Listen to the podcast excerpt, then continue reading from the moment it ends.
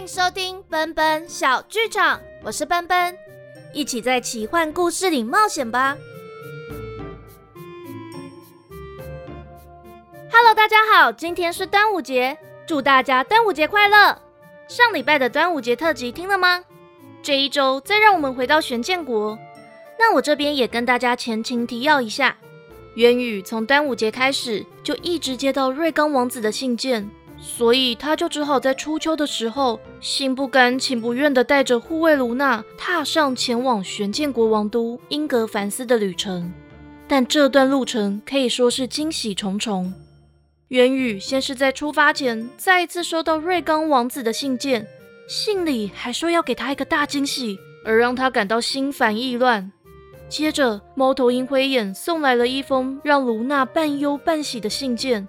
精灵王子丹影又为渊羽打造了一场紫色的宴会，却说不出自己真正想说的话。而这还没完，更大的惊喜，瑞刚王子身边的亲信莫伊已经抵达了这座小镇，挨家挨户的在打听渊羽的下落。这一次，渊羽要怎么接招呢？今天的故事就开始喽！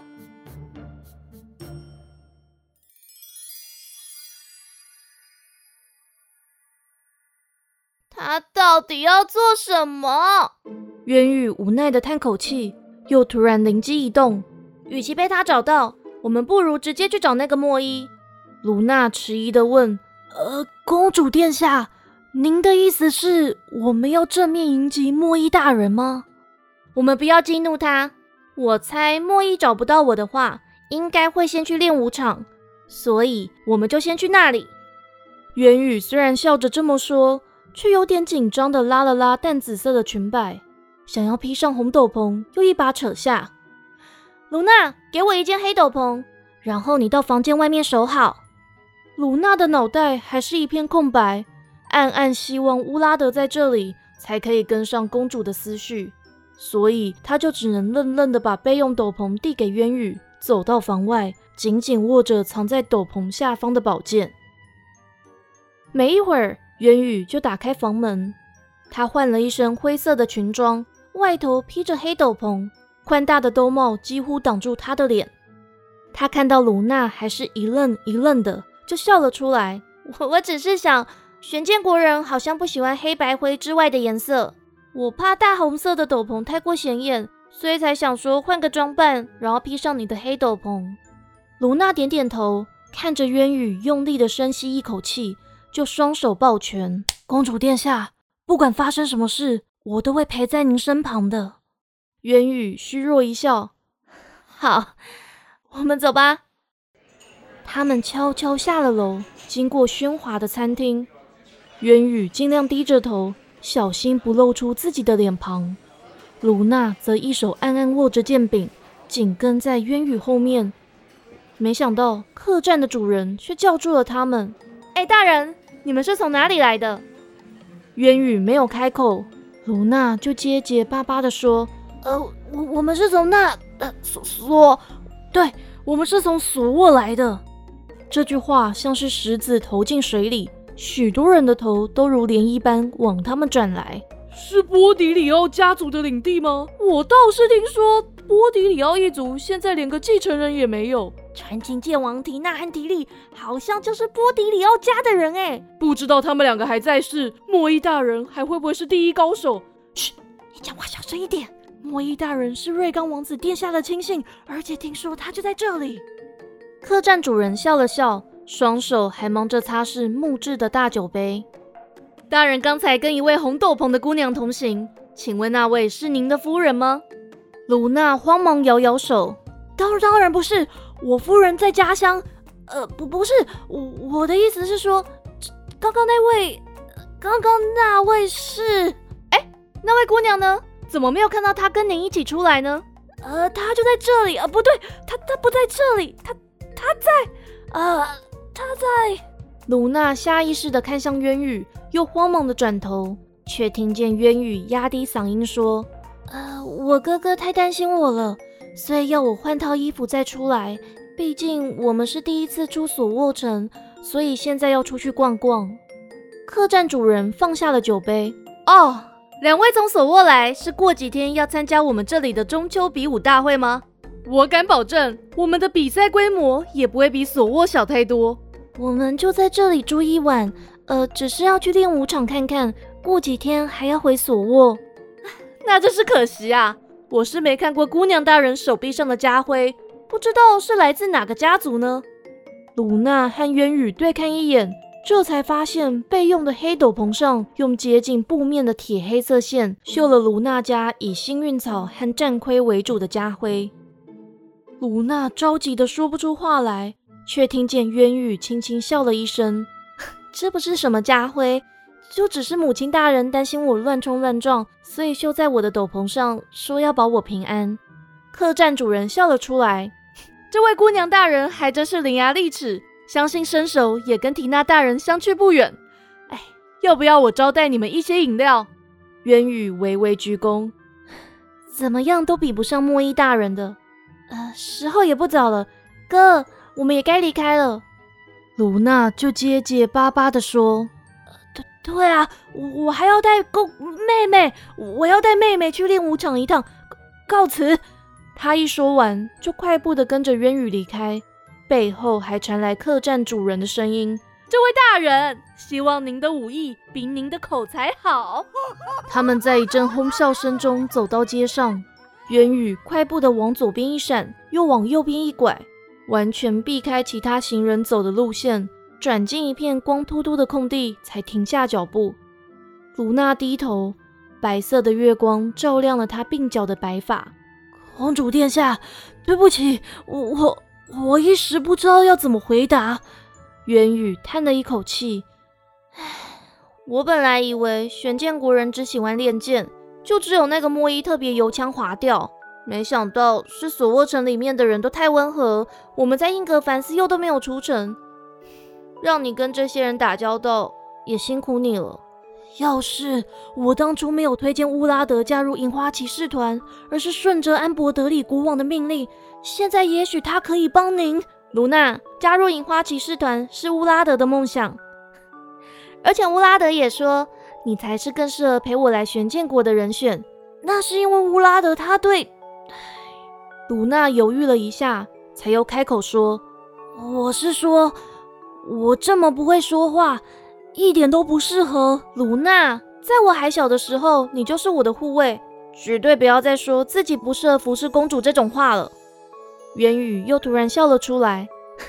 哎，还有，你也真是的，居然没有发现自己斗篷上面有家徽。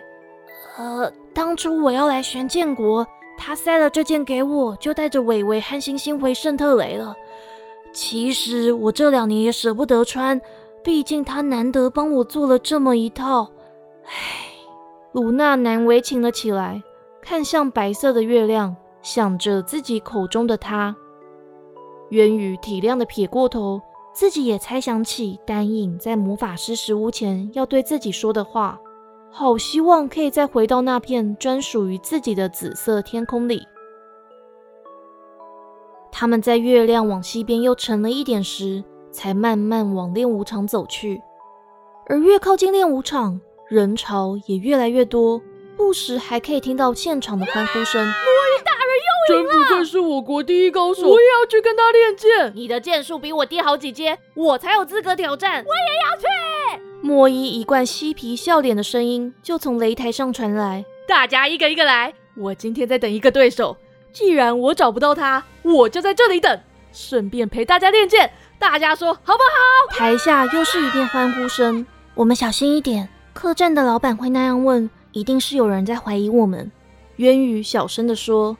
鲁娜点点头，跟着公主一起混入人群里。莫伊与几位挑战者过招的时候，刻意放缓剑招，却总是在第六招就打落挑战者的木剑，而挑战者也越来越少。他志得意满的环视群众，就对上鲁娜的视线。鲁娜还想要戴起兜帽，却知道已经来不及了。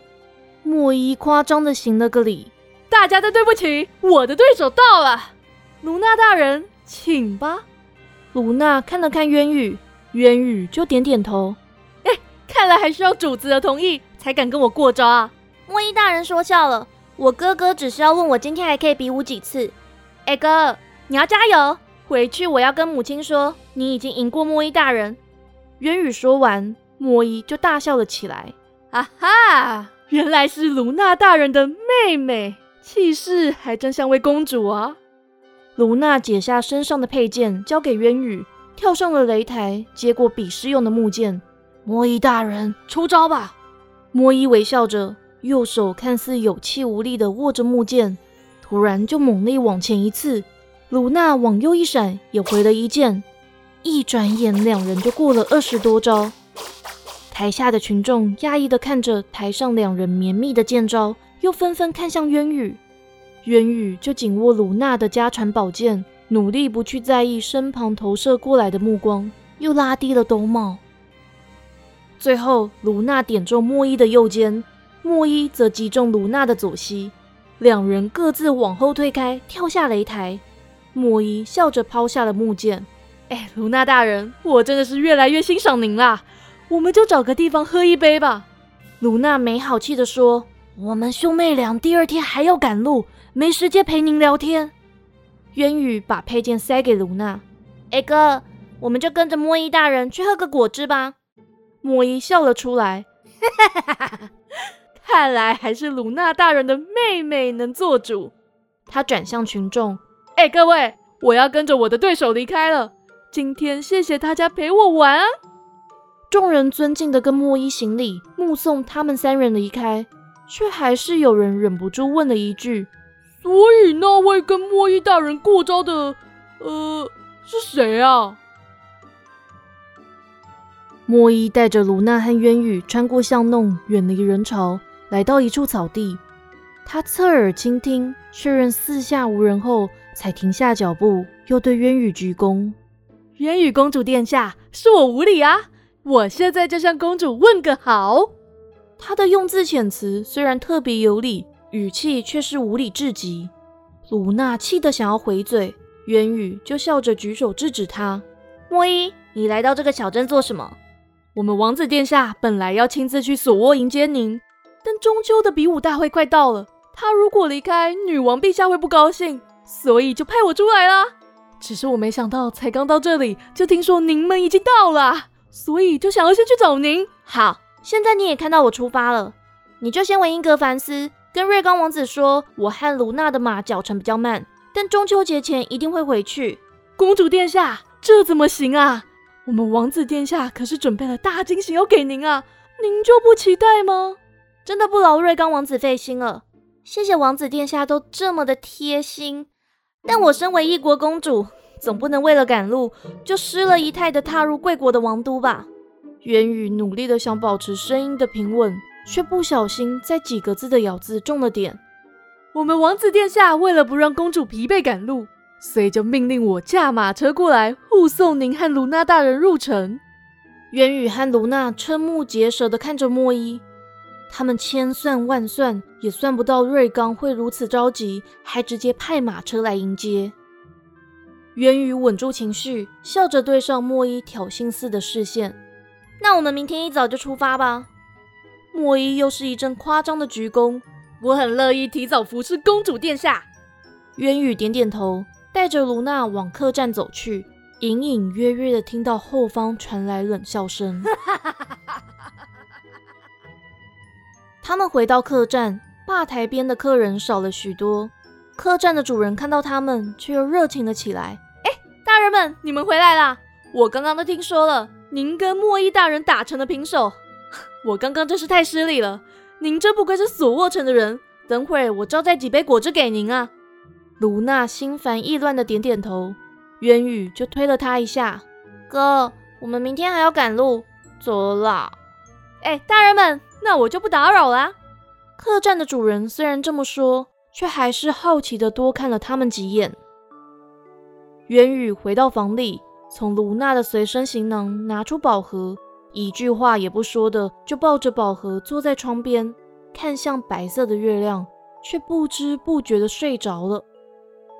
卢娜没有吵醒公主，只是轻轻的在她身上披上星星外套和红斗篷。就倚坐在门边，闭上眼睛。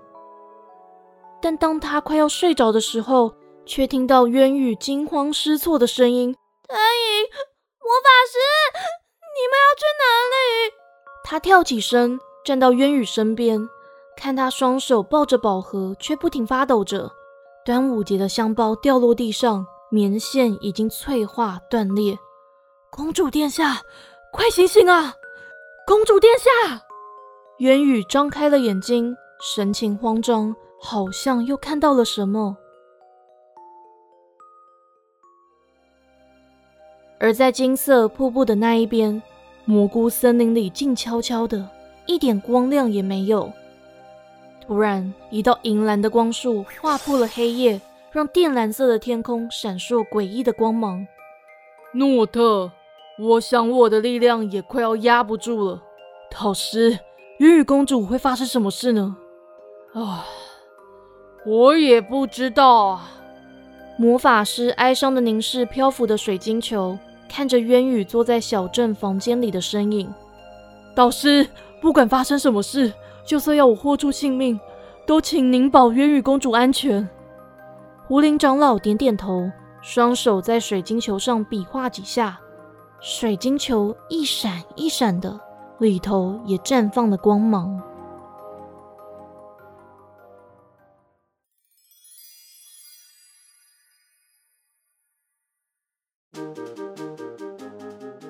今天的故事就到这里结束喽。渊羽和卢娜跟着莫伊回英格凡斯之后，会发生什么事情呢？宝盒的力量是不是再次失控了？而狐林长老和魔法师又在蘑菇森林里施展什么样的法术呢？想知道后续，请订阅奔奔小剧场。喜欢故事，记得要给奔奔五星评价，也欢迎小额赞助奔奔，或是选择我的赞助方案，就有机会听到克制化的角色语音祝福，还有番外篇哦。下一周是特别节目，我邀请了一位神秘来宾，一起来聊创作，还有回答奔奔小剧场的问卷内容。那我这几天也会抽出中奖名单，预计会在六月二十号之前寄出奖品哦。那我们就下次见啦，奔奔小剧场下回待续。